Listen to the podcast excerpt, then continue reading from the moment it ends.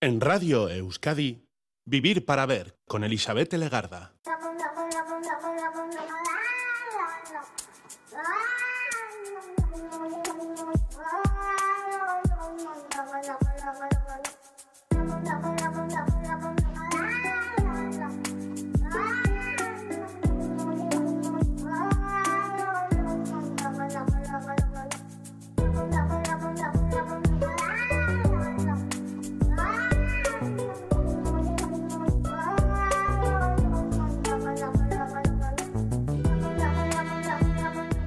Gabón, ¿qué tal? Bienvenida, bienvenido a esta edición de Vivir para Ver en Radio Euskadi, en la que estamos mm, saludando los primeros minutos del día 7 de noviembre. Es martes. Esta semana serán muchas las noticias que nos vayan llegando sobre la fertilidad ya que hoy ha arrancado la Semana Europea de la Fertilidad. Sobre ello y sobre cómo afecta o puede afectar a la sexualidad, a las relaciones, vamos a conversar esta noche. Ya sabemos que es un tema que afecta a cualquiera de los dos miembros de la pareja, hombre-mujer, tanto para bien, es decir, para conseguir el embarazo, como para mal, para no llegar a conseguirlo. Hay factores determinantes, los estudios así lo acreditan, y uno de los principales es la edad un dato que no corre demasiado compasado con los tiempos que vivimos, en los que el proyecto de maternidad, paternidad suele quedar bastante relegado en pos de conseguir otros objetivos primero, como son, por ejemplo, los laborales. Óvulos, espermatozoides, fecundación, reproducción asistida, eh, óvulos propios, espermatozoides propios, donados, tratamientos, riesgos, fetos, anomalías, reposos, éxitos, fracasos, consultas, más consultas y además las relaciones en la pareja, personales, públicas y privadas, encuentros íntimos, ganas y desganas. La primera semana de noviembre suele ser la Semana Europea de la Fertilidad y de eso nos hacemos eco hoy en Vivir para Ver. El objetivo es promover actividades de divulgación y visibilidad de un tema que todavía en algunas familias, en algunas parejas se vive como algo que hay que, ocultar hasta que se descubre que no es tan único ni tan excluyente. Los estudios suelen dar buenas cifras, sobre todo porque se consiguen embarazos, pero por muy dura que pueda ser esta afirmación, hay veces que no se consigue. En el Centro Sexológico Borovil saben que esto afecta a la pareja pone tensión a sus relaciones y a sus maneras de vivir la sexualidad.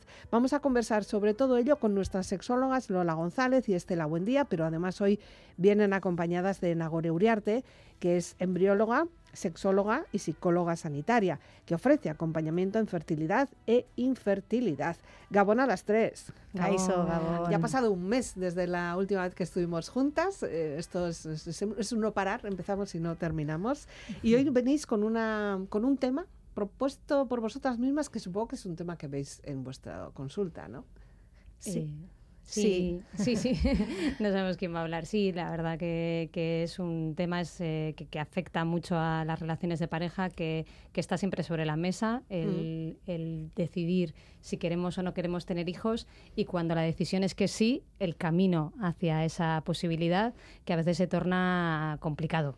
complicado, con muchas subes y bajas, además, emocionales, físicos, y no siempre... Eh, con buen final, porque no siempre se consigue, aunque cuando se consigue, pues es un gran premio. Entiendo que ya de repente luego se te olvidará todo, pero en fin. Para eso, eh, eh, hoy tenemos una invitada. Todavía no la hemos saludado, pero vosotras me decís, ella es Nagore Uriarte. ¿Y quién es Nagore Uriarte? Pues Nagore Uriarte es eh, sexóloga, es psicóloga también y es embrióloga.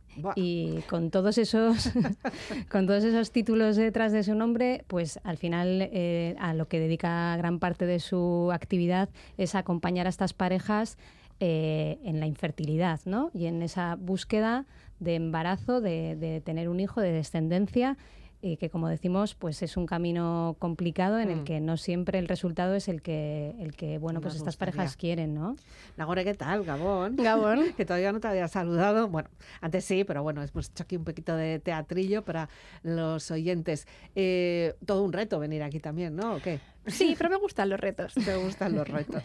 Una persona que sabe mucho del tema que vamos a tratar durante la próxima hora y además, bueno, pues como siempre hacemos, elegimos músicas. Eh, Lola, creo que hoy has sido tú la, la disjockey.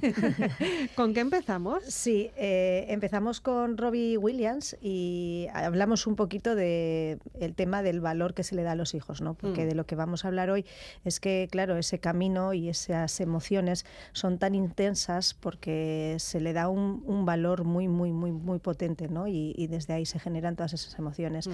Entonces, bueno, pues eh, como este cantante eh, generó esta canción, eh, pues dedicada a, uno de sus hijos, de sus hijas, y, entonces para que veamos pues eso, el, valor que se le da a la paternidad y a la maternidad. También creo que es importante las expectativas que tenemos, ¿no? Cuando estamos buscando ese bebé, qué es lo que creemos que vamos a sentir y también lo podemos ver en esta canción. Exactamente.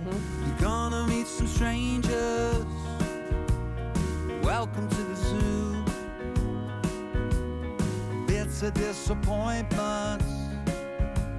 Except for one or two.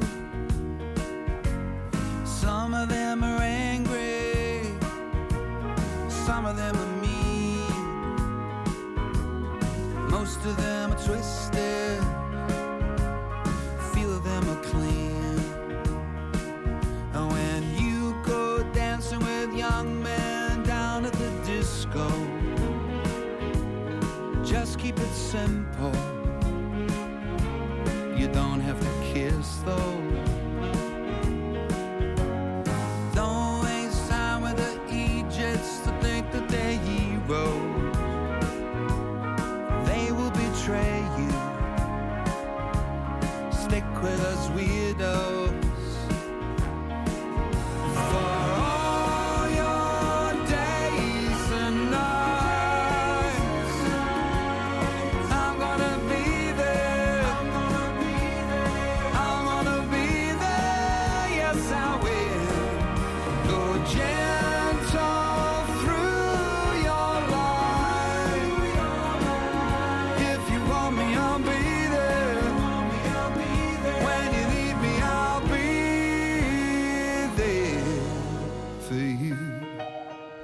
Fin, yo creo que quien más, quien menos conocemos alguna pareja que eh, haya pasado por esta situación, eh, que esté pasando por esta situación o que lo haya dejado, que ya no quiera saber nada del tema también. Eh, ¿Son más personas, son más parejas de lo que pensamos y creemos, Nahore? Pues sí, creo que al final es un tema bastante tabú.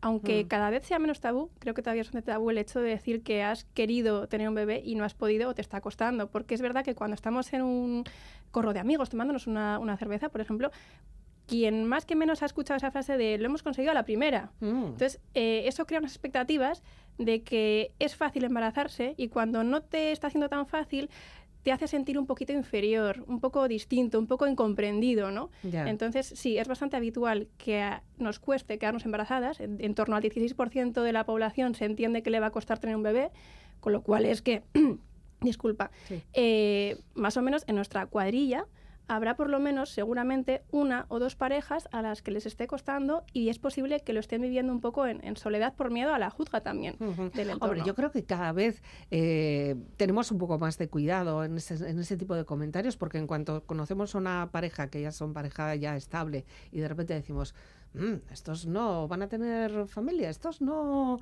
estos... Y algunas veces es una elección, o sea, que, la pareja dice, oye, que nosotros no queremos o queremos esperar o directamente, bueno, pues lo estamos intentando, ¿no? Sí.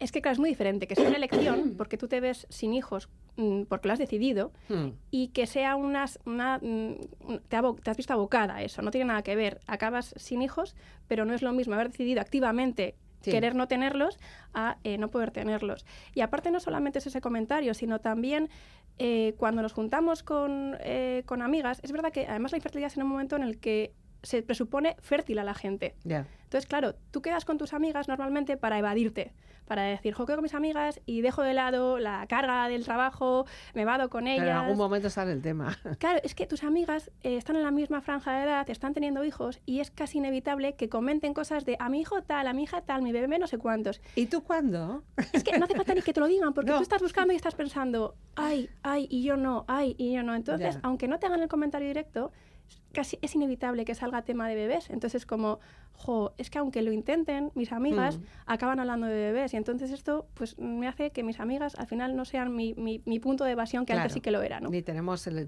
cosas en común. Sí que es verdad que supongo que vosotras, eh, Estela, en, en la consulta también veréis, porque eso también influye en lo que es en la parte de la sexualidad. Como sexualidad, placer, y pero ahora ya es sexualidad productivo, ¿no? O sea, tenemos que tener un coito, pero tiene que ser algo ya pim pam y encima tenemos que conseguirlo, ¿no? Eh, sí, genera, genera muchas discusiones, ¿no? Es verdad que es lo que decías, ya deja de estar el placer encima de la mesa, Hmm. eh, el objetivo es la búsqueda de ese embarazo y, y- y entonces hay un calendario estricto, Sí. eh, cuando estamos ovulando, cuando no, eh, no importa que no te apetezca, eh, la erección de ellos empieza a ser súper importante, a veces por esa presión tienen problemas de erección eh, o de eyaculación eh, y eso genera más tensión y más tensión a la hora de esa búsqueda. ¿no? A veces llegan a nuestra eh, consulta parejas que tienen eh, presentan problemas de erección ellos y están contextualizados en ese en esa búsqueda de embarazo, en esa presión y, y, bueno pues eh, ahí hay que ver ¿no? un poco cómo encauzar el, el asunto para que bueno pues se puedan volver a tener relaciones en las que esa posibilidad esté pero que no sea solo ahí porque hay mucho mito alrededor no no eh, hay veces restricción de masturbación, eh, restricción de esas, bueno, a veces pues se dejan de tener encuentros para ¿no? Como mm, reservar ese esperma bueno para el momento en el que El gran toque. reserva. O sea, Inciso, es un mito Bueno, fatal, ¿eh? es O un sea, mito, claro. eh, eh, guardar eh, lo que hace es como cualquier fruta, no hay que comerla en su momento. Ya. Esto es Es. igual, ¿vale? O sea, no podemos guardar eh, eh, hay producción continua, no pasa nada. No, no podemos guardar pensando que más, más tiempo de abstinencia va a ser mejor calidad espermática. No, No. ¿vale? O sea, lo que queremos es fresco. ¿vale? Es del día. Lo que queremos es del día. Del día, ¿vale? No O sea queremos que- el, de, el de hace una semana. Esa Pero, idea de luego en ellas también hay mucha no. presión con el tema este de la producción ovárica, ¿no? Entonces, eh, bueno, hay, hay presión por un lado, hay presión por el otro y, y de verdad que eh, La se producción ovárica dices porque eh, nosotras tenemos la idea de que todos los meses ovulamos, ¿no?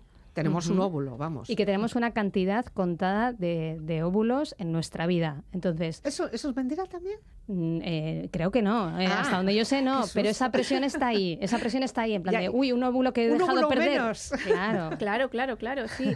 No, y aparte, o sea, yo creo que también tenemos la idea de que mientras tengamos la menstruación, eh, Mm. somos fértiles. Y eso es otra cosa que, mm, bueno, eh, fértil no quiere decir eh, mm, tener la menstruación. Tú puedes tener la menstruación y tener otros problemas asociados que hagan que no puedas eh, quedarte embarazada. Con lo cual, menstruación no es igual a fertilidad. Ah, ya, ya. Es igual a posible Te había fertilidad. entendido como periodo fértil. O sea, no, bien, vale, la menstruación como periodo fértil. Claro, tú dices, bueno, pues desde que menstruo Ya. hasta que dejo de menstruar eh, puedo quedarme embarazada. Hombre, sí, pero no quiere decir que sí o sí te puedas quedar embarazada porque habrá más cosas Hmm, que tengan que estar bien para posibilitar ese embarazo. Ya. Entonces, menstruación no es equiparable a sí o sí soy fértil. Puede ser una mujer que menstrue regularmente, hmm, pero que tengas problemas de fertilidad. ya. Y, y es curioso, Lola, porque luego resulta que cuando no quieres te quedas embarazada. o sea, Ya. hay veces también que, que tú no- ni lo vas a buscar, pero bueno, tampoco pones quizá mucho impedimento porque dices yo ya pff, nada y ¡pum!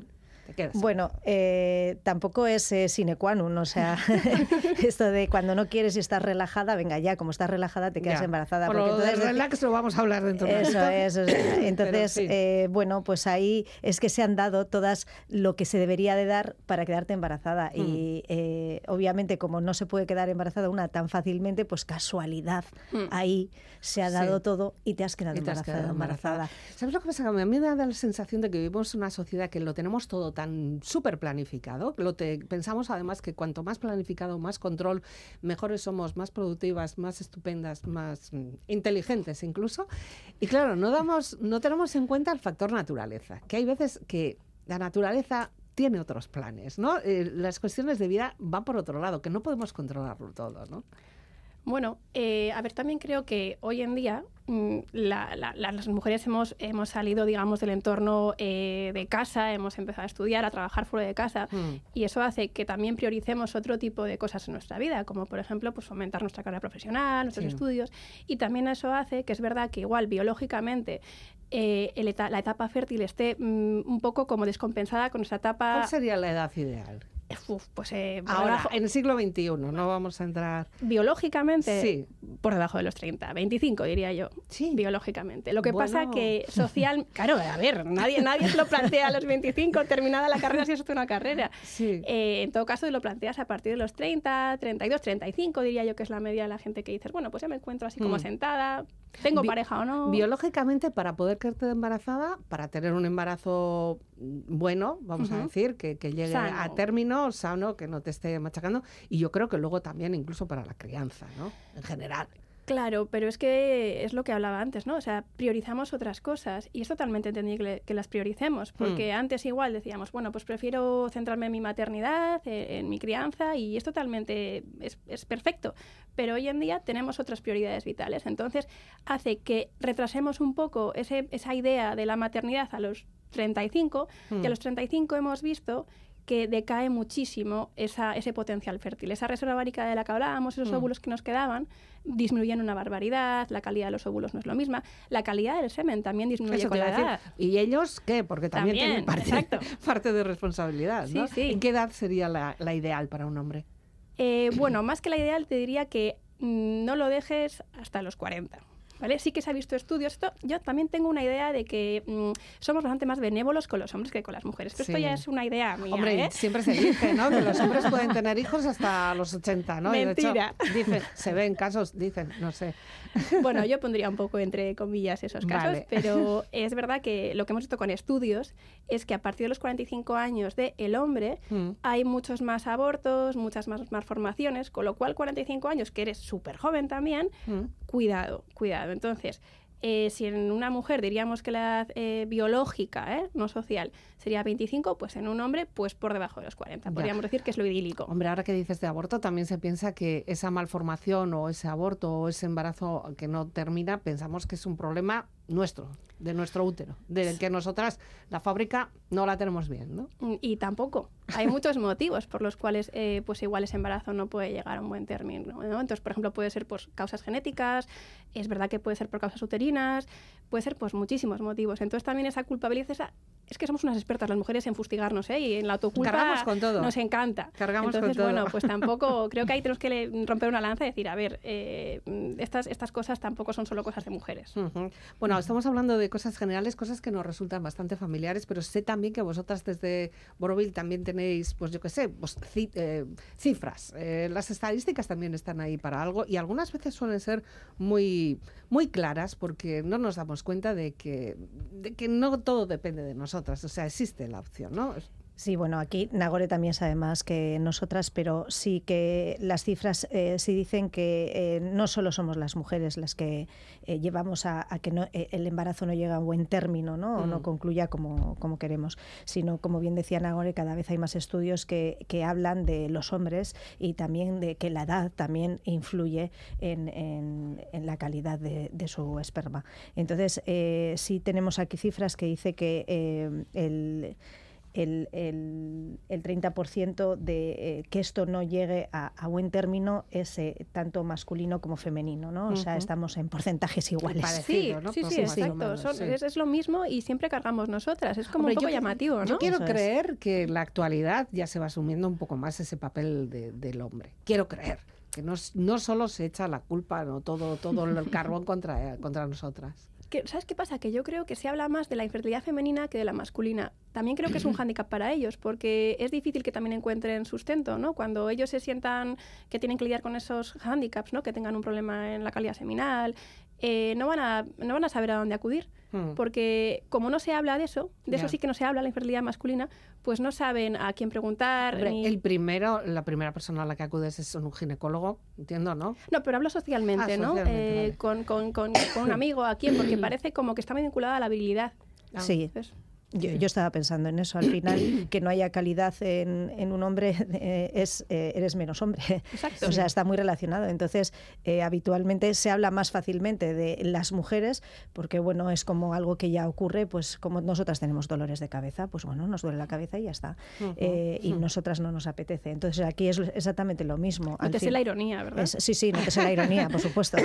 Ya, ya. Eh, entonces aquí es exactamente lo mismo, ¿no? O sea, un hombre, por supuesto, pues ¿cómo va a decir que eh, él es el- esa parte responsable por la que no puede... Haber Pero seguramente el primer paso cuando una pareja no se queda embarazada es que ella vaya al ginecólogo. Por sí, supuesto. sí, claro, Y, el estudio primero se lo harán a él. claro, claro, claro. Y luego por eliminación igual él acude a, a algún por, el- por mucha ¿no? eliminación, por mucha ¿no? eliminación, porque incluso cuando vas a un centro de fertilidad, eh, sí que es verdad que se hacen pruebas, tanto si es una pareja heterosexual, obviamente, eh, tanto a la mujer como al hombre, pero es verdad que las pruebas del hombre eh, son mm, mínimas. Cuando sí que tenemos más pruebas que podemos hacer y a veces como que es como, no, esto está suficiente, está perfecto, y es como, bueno, podríamos estudiar más cosas y, y- y dividir un poco esa carga entre los dos, ¿no? Bueno, más música. Pues parece que ya llevamos un ratito hablando. La segunda canción que nos propones, Lola. Es la de John Lennon, eh, Beautiful Boy, y bueno, va un poco en el mismo estilo, ¿no? O sea, em, a, la hora de elegirlas eh, he pensado en eso, ¿no? En, en cuando vas a buscar un bebé, las expectativas que se tienen, las grandes expectativas, el valor que se le da a la paternidad y a la maternidad, y desde ahí recorrer este camino se hace un hándicap mayor todavía. Close your eyes.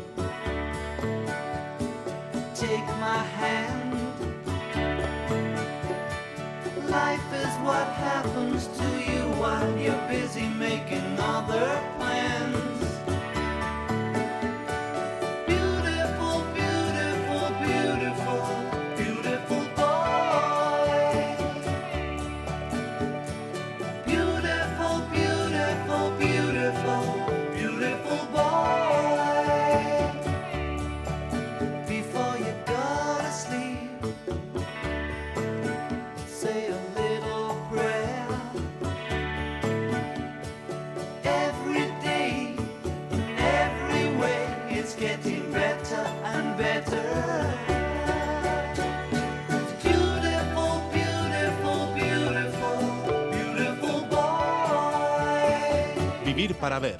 Con Elizabeth Legar. Darling, darling, darling, darling Sean. También sabemos que muchas veces tenemos que lidiar contra los mitos, contra muchas opiniones sociales que se han dicho y a base de repetición parece que tienen que ser verdades absolutas y sabemos que no. Habéis hecho una lista, habéis hecho aquí un- unos deberes bien hechos y bueno, el primero es embarazarse es fácil, o sea, en principio nos pasamos la vida intentando no quedarnos embarazadas, entonces entiendo yo que en el momento en que dejemos de poner esas barreras para quedarnos embarazadas, tendría que ser pim pam pum, pan, pan hecho, ¿no? Mm. Pero no. Pero no es así. No tiene por qué. Es No. lo que hablábamos también, ¿no? Que depende también de, de tu edad. tanto si eres mujer como hombre, puede ser más o menos fácil. Y aunque biológicamente mm, a los 25 puede ser más o menos más probable embarazarte, a los 35, que es cuando mm, la mayoría de las mujeres nos planteamos la, la maternidad, pues eh, no es tan fácil. Eh, tanto por motivos físicos como por motivos sociales, porque con 35 años estoy segura de que mm, cuadrar con tu pareja también tiene su cosita, porque. Por el trabajo, los turnos, eh, bueno, pues la vida se complica. Entonces, bueno, pues se complica el embarazo también. Ya. Bueno, pues no es tan fácil. ¿eh? Además No. se tienen que dar una serie de hechos, o sea, tiene que coincidir como una alineación de planetas Sí. para que se pueda conseguir. ¿no? Muchos planetas se tienen que alinear. Parece mentira, pero, pero sí, se alinean muchos planetas para que se pueda llevar a cabo un embarazo. sí. De acuerdo. Eh, ya hemos quedado, yo creo que ya bastante claro ha quedado que no es un tema solo de mujeres. No. Tenemos nuestra parte de responsabilidad, como decía antes Lola, un 30%, 30% masculino también, y luego ya otras cosas que puedan ocurrir, ¿no? Sí, bueno, luego también están las causas mixtas, que también lo ha dicho ella, que es que mm, no nos quedamos embarazadas tanto por un factor femenino como por un factor masculino, o sea, se Mm. nos juntan las dos cosas. Y luego hay otro porcentaje que, que escuchamos a veces en consulta y que es un poco dramático, que es la esterilidad de origen desconocido. Esto es que no tenemos ni idea de lo que está pasando, ¿vale? O sea, suena muy técnico, pero es- no tenemos ni idea. Y realmente es el peor de los diagnósticos, porque Claro. para una pareja es, estás luchando contra un monstruo que no tienes ni idea de cuál es, no sabes con, con qué, con qué espada, con qué hacha Mm. tienes que luchar contra él, y al final ese es, es, es terrible, ¿no? Entonces, bueno, en ese puede haber eh, causas masculinas, causas femeninas, eh, de todo. Ya. Eh, sabemos, yo creo que sí que hemos conocido seguramente a parejas que de repente cuando después de pasar un, bueno, pues yo qué sé, una pesadilla intentando quedarse embarazada, cuando ya dicen, bueno, mira, se acabó. O sea, ya no queremos saber nada más. Y ¡pum! Entonces cuando se quedan embarazados. Bueno, pasa, pero una cosa es que sea posible y otra cosa es que sea probable. O sea. ¿es posible que pase eso? Hmm. Sí, puede pasar. Es como, mm, ¿es posible que te toque el gordo? Sí, pero ¿es probable que te toque? No. Es lo mismo. O sea, ¿me, me puedo quedar embarazada cuando lo dejo de buscar? Sí, te puede pasar. Sí. ¿Es probable que te pase? Mm, lo siento, pero no. Pero no, es, no. no. es la, no, es la, no es la clave. Si no, todo el mundo diría, bueno, pues dejo de buscarlo, venga y ya está, Ya. vendrá. Es que lo hemos convertido como una realidad, ¿no? O sea, lo dejé de buscar o lo dejé de hacer y venga, ya me quedé, ¿no? Es como lo que decíamos antes, relájate, tranquilízate, olvídate Ya. de ello. Lo Y del no- relájate a mí es que me suena tan mal. Eh, no sé, tanto tiene que ver el estrés. El estrés femenino, además, normalmente, ¿no? Sí, claro, la culpa es nuestra. Ah, no, Claro, claro. es Ellos cuando no tú- están estresados. Cuando tú estás desde, desde que te abres la pestaña diciendo, no, yo me tengo embarazada, yo Ujú. embarazada, no me quedo embarazada, no sé, así 24 horas. A ver, eh, hay estudios que te dicen que sí, hay estudios que te dicen que no. Eh, yo ayer estuve revisando otra vez PubMed, que es como el Google de los artículos científicos, y me sigo quedando con un metaanálisis. Un metaanálisis es un estudio en el que mm, lo que hacen es revisar todos los estudios previos y luego ven si realmente eh, hay diferencias entre las mujeres que realmente dicen que tienen problemas con el estrés o Ujú. no tienen estrés y se embarazan. Vale, pues en ese metaanálisis te dicen que no tiene ningún sentido.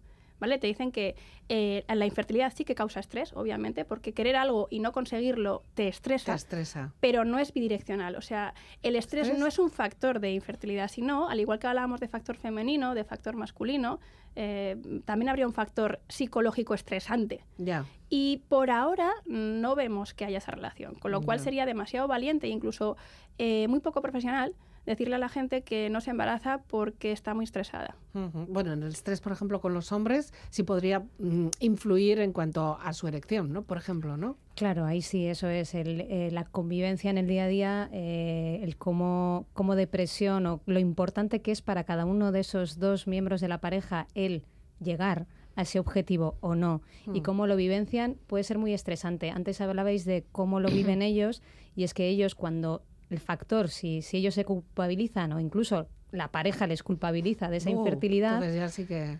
Claro, eh, puede estar en juego la continuidad de esa relación y a la inversa, ¿no? Si ella vive que es ella la causa, y tenemos un caso muy conocido, que es el de Jennifer Aniston con Brad Pitt. Mm. ¿Qué se dijo de ellos? Pues que ella eh, no podía tener hijos, no le podía dar hijos. O sea, este es el discurso. Y que entonces le sustituyó por Angelina Jolie, con la que tuvo una prole, o sea, de adoptados, no adoptados, de gemelos, o sea, Mm, bueno, de ¿no? todo. que Incluso, él quería perdona, tener se llegó a decir que estaba priorizando su carrera, ¿no? Y que, es que era un poco sí, egoísta. sí, sí. Sí, también se dijo de ella. Claro, Sí, sí. todavía le preguntan por esto, ¿no? Y ella dice, no, no, si es que no quería, no es que no pudiera, ¿no? Bueno, eh, nos da igual, pero la cosa es que tenemos esos discursos ahí que generan una presión en el día a día de estas parejas que luego pues es complicado ¿no? de, de redirigir y hay veces que la solución que encuentran pasa por la ruptura de esa relación para encontrar otra en la que quizá se vuelvan a topar Con la con misma mismo, piedra, ¿no? ¿no? Eh, Cualquiera de las dos partes. ¿no? Exacto, exacto. Eh, sí que, claro, de repente también estar yendo a consulta para en un centro de, de, bueno, un centro, ¿cómo se llama? fertilidad. De fertilidad. Luego, si resulta que la relación no va bien y tienes que ir a un centro de sexualidad para ver cómo... Bueno, o sea, la verdad es que igual es mejor decirle, mira, lo dejamos todo. ya bueno, está, yo ¿no? suelo decir que hay gente que vive, les digo, por favor, deja, intenta dejar de vivir de cita en cita. Sí, no, es Eh, que porque, menuda claro, es como Y luego encima tienes un Excel diciendo, estos días eres fértil, vamos a ver si lo hacemos a la mañana, al mediodía y luego quedamos a la noche para volver a hacerlo. Por eso ¿no? que es que es bastante, es, es- es muy difícil, ¿no? Ya. Por eso yo creo que hay tanta gente que, que- que busca ese apoyo, ese apoyo psicológico, sexológico, porque es, es, su- es su- como subir un Everest y subirlo tú sola sin ningún Ya. serpa, pues es complicado. Eh, es curioso porque ahora que decíamos, ahora que mencionaba yo lo del Excel, ¿no? Cuántas veces hacerlo, qué días hacerlo y cómo hacerlo y qué posturas hacerlo, que eso también tiene su tela. Eh, igual no es tanto, mm, no sé, tanta programación o sí. Hacemos todos los días, a Yo, todas desde luego, horas, mira, en cuanto podamos. O sea, tenemos que coger vacaciones. Yo estaba para- recordando una pareja- agotamiento. Mira, una pareja que teníamos que la consulta era la falta de deseo de ella, que se vivía como un problema porque el objetivo era el, el conseguir un embarazo, eh, lo tenían estudiado cada tres días. Luego ella se tomaba, pues eso, todos los tratamientos que quieras, ¿no? Que te dicen alimentación, si comes esto es más probable, si te tomas esto va a ser más probable. Bueno, o sea, era un estrés increíble y lo tenían cada tres días porque decían que cada tres días era lo mejor, ¿no? Eh, para, para tenerlo fresco, como decías tú. Mm, eh, acabaron acudiendo a reproducción asistida. Sí, Ah, lo bueno. consiguieron, pero con, con- con- yendo a una clínica. Yo cuando les vi todavía no estaban en esa fase, pero llevaban, pues creo que un año o más eh, intentando, buscando, ¿no? Mm. Entonces, ¿Cuánto tiempo? ¿Cuánto tiempo es, eh, cuán- a, a partir de cuánto tiempo se podría decir, bueno, pues igual necesitamos a un yo creo que el problema es contar el tiempo. Pero esto Sí. es muy importante, ¿eh? Es muy importante. Ese es el problema, el contarlo, ¿no? Pero es muy importante eh, ser conscientes de cuándo eh, acudir a- al ginecólogo, al urólogo, eh, para ver si hay algo ahí realmente que está dificultando. Porque a veces pensamos que, que, bueno, es cuestión de esperar y no. O Mm. sea, hay veces que hay un hándicap ahí que, que no podemos eh, subsanar, ¿no? Entonces, si tenemos... Esto siempre se hace desde el punto de vista femenino, para variar, Una ¿no? más, una para más. variar, pero bueno, es así, no, no puedo hacer nada por ahora contra ello. Así Sí. que, bueno, eh, se entiende que por debajo de los 35 años de ella, Mm. eh, cuando llevamos un año intentando quedarnos embarazadas y no lo conseguimos, deberíamos intentar eh, ya pues eh, preguntar con un profesional, eh, que, nos, que Mm. nos guíen un poco O sea, en más. la, en la siguiente revisión ginecológica. Sí, porque es anual, pues ahí, ¿no? Normalmente, ¿no? Sí. De una, una revisión a otra. Pero si tenemos más de 35 años, eh, eh, nos dicen que a los seis meses. ¿Por qué? No es porque con más de 35 mm, tengamos que embarazarnos más rápido, sino que como el tiempo corre en nuestra conta, otro factor muy importante, ¿no? O sea, eh, con 35 años, como comentaba antes, la reserva ovárica va disminuyendo, la calidad ovocitaria disminuye, con lo cual tenemos menos margen para intentar subsanar Claro. aquello que nos está dificultando Eso, el eh, embarazo. vuelve a ser una carrera contra el tiempo. Total, siempre es así. Es como querer correr una, una maratón sin habértela eh, preparado y tener que terminarla, no sé, pues en el tiempo que no tengo cuánto es el, el récord, pues en ese récord. Vale, y en cuanto a las posturas, casi personas que se dedican a hacer Kama Sutra, ponte de costado, sube la pierna, baja y al final te coges una, una lumbalgia, que Bueno, pues eh, yo creo que no hay posturas. Vamos, eh, otra cosa es que, pues como todos los dimes y diretes, ¿no? Que se piensa que determinada postura, que ya abajo, que luego suba las piernas para arriba, que se esté ahí un buen rato esperando. No, o sea, no hay posturas. Y además eh. lo vemos en las películas. Sí, sí, lo piernas vemos en las arriba, películas, ¿eh? de las piernas Es- para arriba. es- sí, sí. eh, Lo vemos, sí, además incluso la- sí, lo vemos la llamada de estoy ovulando, ven rápido, estoy esperándote en casa, le espera justo para venga, venga, venga, y, y dejo las piernas para arriba y él vuelve a trabajar, ¿no? Recuerda alguna escena así. Entonces, bueno, es bueno, incluso te agitan los pies a ver si... Sí, sí. ¿no? No, No, no hay evidencia de eso, ¿vale? No hay ninguna evidencia. Eso sí, si a ti te deja más tranquila Mm. Hacerlo, poner las piernas para hazlo. arriba y no te supone ninguna lumbalgia Sí, que tengas ninguna dificultad. todo bien. Eso es, eso bien. es. Sí, sí. Bueno, claro, no, lo que pasa es que luego vas a donde las amigas y dices, ¿sabes cómo quedé yo embarazada? Porque yo luego subí en las piernas y me puse Claro, es que luego cada una haciendo eh, el clavo. que hace el vínculo de lo que ella considera. Entonces dice, claro, yo puse las piernas para arriba, entonces claro, me quedé embarazada y eh, Ya eso ya está. es un poco el sesgo perceptivo de cada una, ¿no? Dice, claro, como subí las piernas, pues me quedé embarazada. Y tú con toda tu buena intención vas a a donde tu amiga a decirle, Claro. esto es la clave del embarazo. Ya. Pero, Esto es lo que mm, tienes que hacer. Bueno, es probable que no. Lo, Pero lo bueno, anterior que has hecho, eso no vale. Nada valía para nada. No, cuidarte, dejar de fumar, no beber esas cosas, no valía para nada. Bueno, a ver, más música. Música también dedicada a, a otra persona, en este caso un grupo, Maldita Nerea, que, que dedicó una canción a, a otro hijo, ¿no? A otro hijo, sí, calcetines, sí. Calcetines. Eh, hoy, hoy he seguido un poco esa línea hasta la última. estás muy maternal hoy. ¿eh? Eh, bueno, no soy excesivamente maternal. ¿eh? por eso me sorprendes. Fíjate, eh, sí, e- es más, estaba pensando en que eh, por, por eso las he elegido, ¿no? Que quizás, eh, pues, eh, si, si bajamos las expectativas de la maternidad y la paternidad y, y generamos unos discursos reales y auténticos sobre la maternidad y la paternidad, la búsqueda de un bebé sería diferente. Ya. Y también desde un campo clínico, o sea, por eso precisamente he elegido estas canciones, ¿no? Para que se vean eh, cómo hablamos de nuestros hijos, o sea, pues Hombre, bueno, yo, tengo discursos eh, contradictorios con estas canciones, depende del día y del momento. Es un logro, tener un hijo o una hija es un logro al final. O sea, Bueno, si lo eh, quieres tener, yo creo que es un, es un logro, ¿no? Me digáis que no, sois madres todas, ¿no? Sí, sí, pero bueno, tampoco es una maravilla absoluta, o sea, es como si fuese una, re- una, una maravilla y una autenticidad absoluta, ¿no? Pero O hay sea, alguna cosa en la vida que digas, no. esto es una No, maravilla. claro, pero sí ponemos, ¿no? Es mi hija, es mi hijo y wow, esto ya es lo más, ¿no? ¿eh? Mm. O sea, esto trae muchas dificultades y... eh, Ahí está mi Lola. Claro, y los, y los hijos y las hijas, claro, es otra experiencia y, y trae muchas alegrías, sí, Sí. pero trae muchas dificultades. Yo que estoy en plena adolescencia, estoy ahora, vamos, hasta arriba. Bien, vale. O sea que... Bueno, eh, además por es eso, esto es para por eso yo vida. creo que me he centrado en estas Aquí las tres canciones. tenemos ojeras. Eh, sí. ya está. Va con los zapatos cambiados, no le estorba nada al correr. No es el quien está equivocado, es que los demás no los llevan bien. Él prefiere no estar callado y elegir el mundo que ves. No le sueltes nunca esa mano te podrás marchar si lo dice que me ha pedido esta canción no pienso negarme. Toma mi corazón que late más fuerte. Cuando ve que el tuyo está bien que tus ojos brillan. Y a los sueños quieren volver para que nada malo pueda suceder. Y que sea siempre lo que tú quieras ser. El más fuerte dándote abrazos, el más grande siempre al querer. El pequeño cuando me enfado, el que no querrá ni una vez perder. Y me ha pedido esta canción y yo no puedo negarme. Ven, tómalo. Toma mi corazón, pequeño gigante, que se te ha ocurrido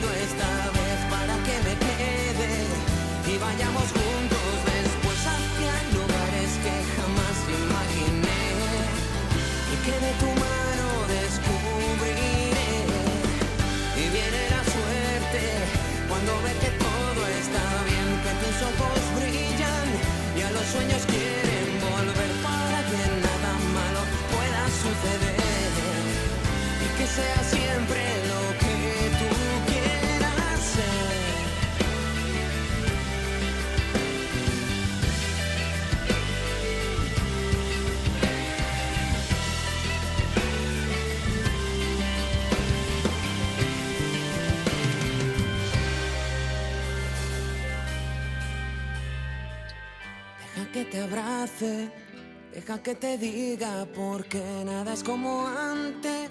De que te pudiera tener, me has dado más de lo que nunca imaginé.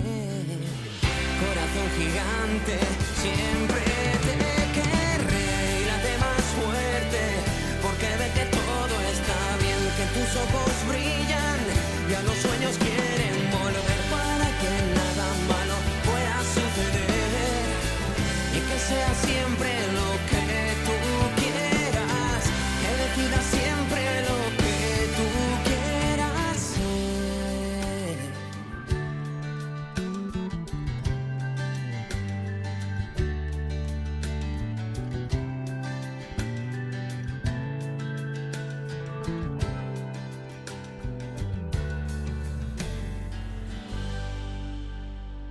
una vez que ha pasado ese tiempo, acudimos a consulta y ya necesitamos de ayuda profesional médica, el camino no es fácil, lo sabemos. Yo creo que cada vez hay más información al respecto y cuando nos lanzamos a hacerlo, eh, hay que tener las cosas muy claras. No es fácil, no va a ser fácil y además igual no lo conseguimos. Yo creo que ese es el mensaje primero Sí. que tendríamos que dar. ¿no? Sí, porque las expectativas nos juegan en contra y decimos, bueno, pues si me ha costado embarazarme en casa, no pasa nada porque voy a un centro médico y ahí Mm. me van a ayudar y voy a conseguirlo. También es verdad que mm, si no estamos acostumbradas a, a utilizar porcentajes, pueden ir en nuestra contra, porque igual podemos leer alguna cosa de que pues la efectividad del tratamiento y podemos pensar, bueno, pues yo estoy en ese, en ese porcentaje de alta efectividad, pero normalmente nos hablan de, de efectividad acumulada. Esto es, después de muchos tratamientos, es fácil que, que tengas a tu bebé, pero muchos Mm. es, es, es bastantes, ¿vale? Bastante. Entonces, tenemos que ir a una clínica eh, pensando, vale, me van a facilitar el embarazo, pero eh, no es magia. Mm. Con lo cual, es posible que después de muchos intentos no lo consiga. O sea, l- regular esas, expectativas ¿no? que tenemos. Es como eh, cuando buscamos embarazarnos en casa, decimos, el primer mes me voy a quedar embarazada, golpetazo. Ya. Cuando vamos a la clínica podemos pensar también, en el primer intento me voy a quedar embarazada, golpetazo. Golpetazo. Entonces es golpetazo tras, tras golpetazo. Y, y creo que es muy importante ser conscientes de aunque, que aunque nos ayuden mucho, tampoco es la panacea. Ya. Yo creo que en esto, quizá, no sé, corrígeme que tú acompañas más a parejas en, esta, en este tránsito, en el servicio de salud público son un poquito menos, eh, alimentan quizá un poquito menos la esperanza porque es verdad que el número de intentos está acotado directamente desde, desde lo que el sistema establece que puede Sí, permitirse, También, ¿no? claro, Claro. que puede asumir, exacto, porque al final son tratamientos carísimos. Claro. Eh, es verdad que, que es, es menos, es más realista, sí, pero también creo que deberíamos medir bien cómo contamos esa información, porque a veces queriendo ser, eh, de- o sea, alejándome del paternalismo, ¿eh? pero a veces queriendo eh, mm, arropar a esa persona, eh, lo que hacemos es justo lo contrario, ¿no? Entonces, está bien contar la, la cruda realidad de lo que es un tratamiento, eh, sin que tampoco salgas de la consulta mm, destrozada y llorando, ¿no?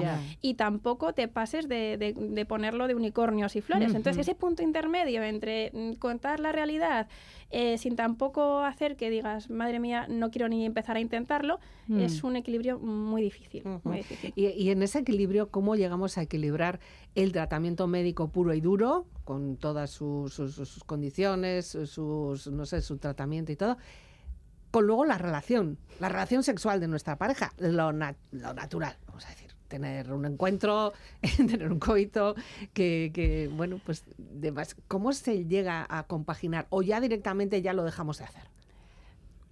No, bueno, yo creo que eso también es muy difícil. Eh, no, es, no es sencillo porque en sus relaciones sexuales también tienen ese objetivo. Claro. O sea, el, te- el tener un Sí. bebé, el quedarse embarazados.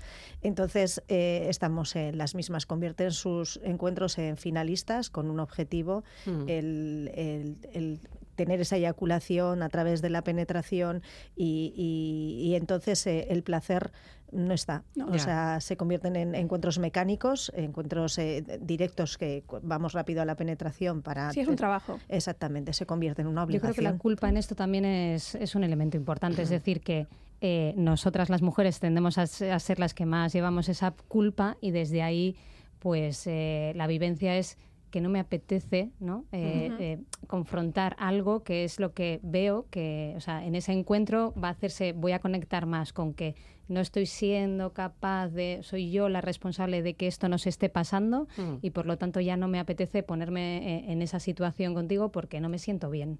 Se desconectan con el otro.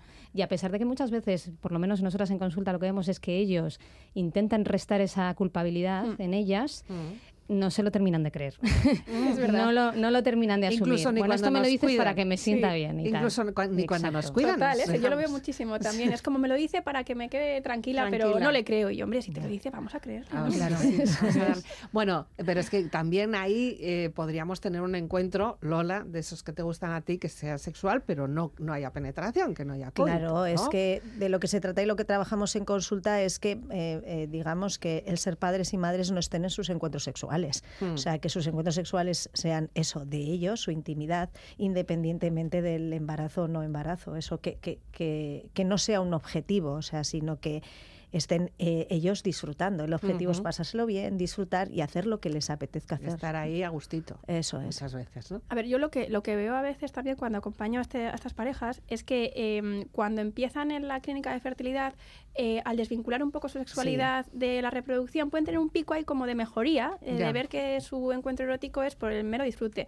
Pero como la- el tratamiento de reproducción asistida no es eh, aquí súper efectivo, eh, ese efecto mm, buenísimo de Sí. desvincularlo, pues acaba des- desapareciendo. Y además hay una cosa que podemos pensar a veces que es como, bueno, pues yo lo intento por la clínica y en casa sigo intentando quedarme embarazada, pero muchas veces por las hormonas y el tratamiento que tenemos que usar, el intentar en casa mm, no se puede. El deseo, mm, Entonces, eh, es de como como que desaparece. Lo que me motivaba a mí de intentarlo mm, de- desaparece, entonces como que la apatía llama a tu puerta y, y lo que yo estoy viendo es una tendencia un poco, jo, un poco desalentadora, pero es que es tal cual.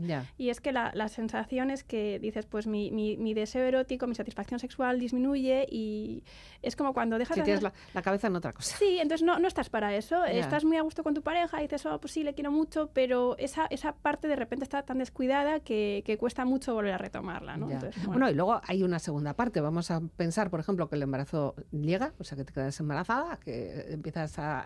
la, la barriga empieza a, a- a crecer. Y entonces también el deseo eh, sexual o las relaciones sexuales también son de otro tipo.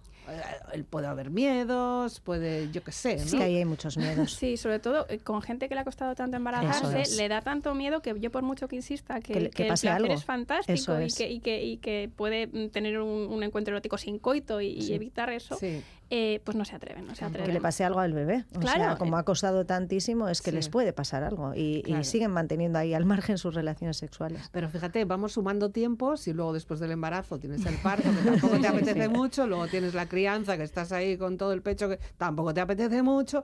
Y ahí hemos podido pasar dos años, tres años. ¿Cómo se recupera luego ese Yo en, tiempo? en todo esto lo que digo que eh, hay una figura súper importante y no es por darnos, pero yo creo que sí debe haber un acompañamiento eh, psicológico, sexológico a todos estos procesos. ¿no? Mm. O sea, yo creo que es una figura que, que debe estar en, en estas clínicas Bueno, para acompañar. Estamos eh, hablando desde el punto de vista de la mujer, pero también el hombre puede no, tener para los mucho- dos, para los dos, Puede eh, tener sí, mucho sí. miedo el hombre, Sí, incluso sí, digo, sí. no te toco, no voy a Claro, exactamente, sí, sí, sí, en la pareja. Lo Que que, la líe. decía antes Estela, yo eh, he tenido parejas y tengo parejas donde él, él pierde la erección por, por este objetivo. O sea, eh, para mí me parece muy importante que sea un parte del equipo profesional multidisciplinar de, de estas clínicas, eh, alguien que les eh, acompañe en este proceso, porque lo que decía antes Nagore, ¿no? Esto es subir al Everest.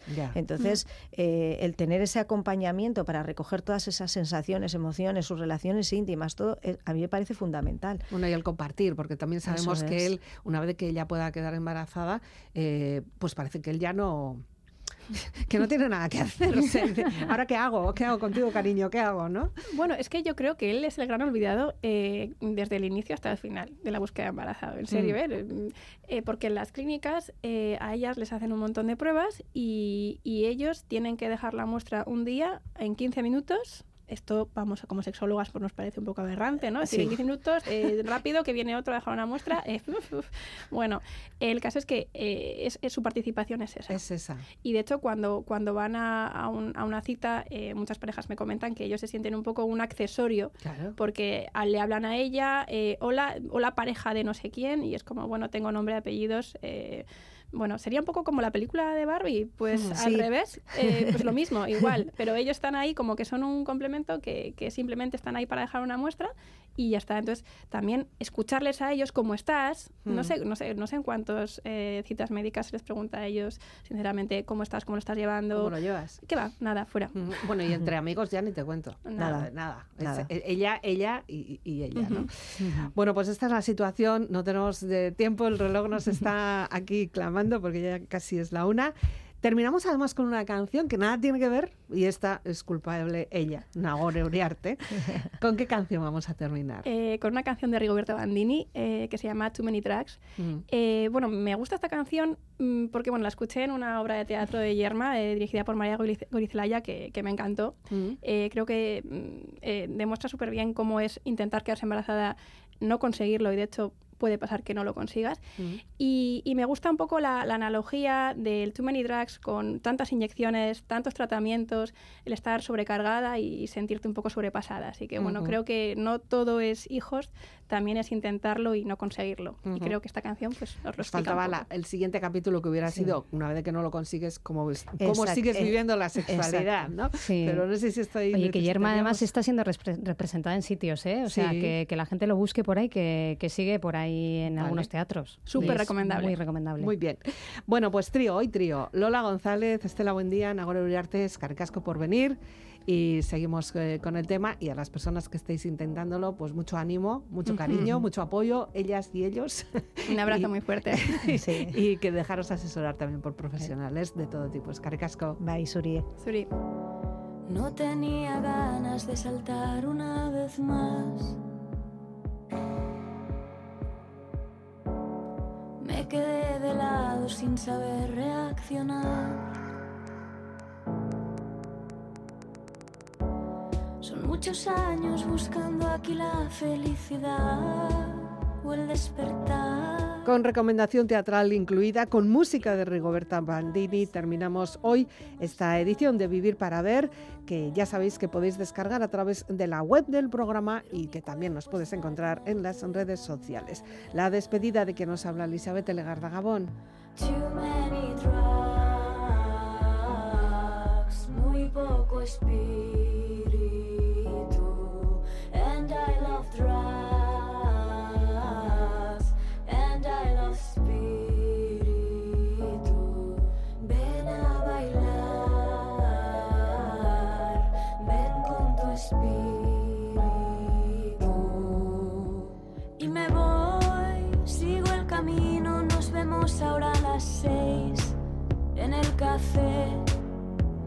Me voy, ahora hablaremos de que todo estará bien, tomando un té. Y a las seis debatiremos sobre qué es lo que hay que hacer para crecer. Me voy, todo está bien porque es que siempre estuvo bien y estará bien. Me voy,